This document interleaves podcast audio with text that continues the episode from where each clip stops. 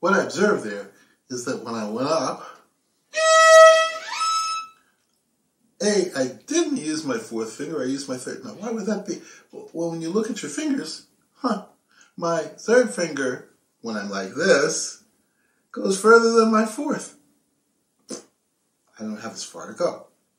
If I'm going to stay there in that position, then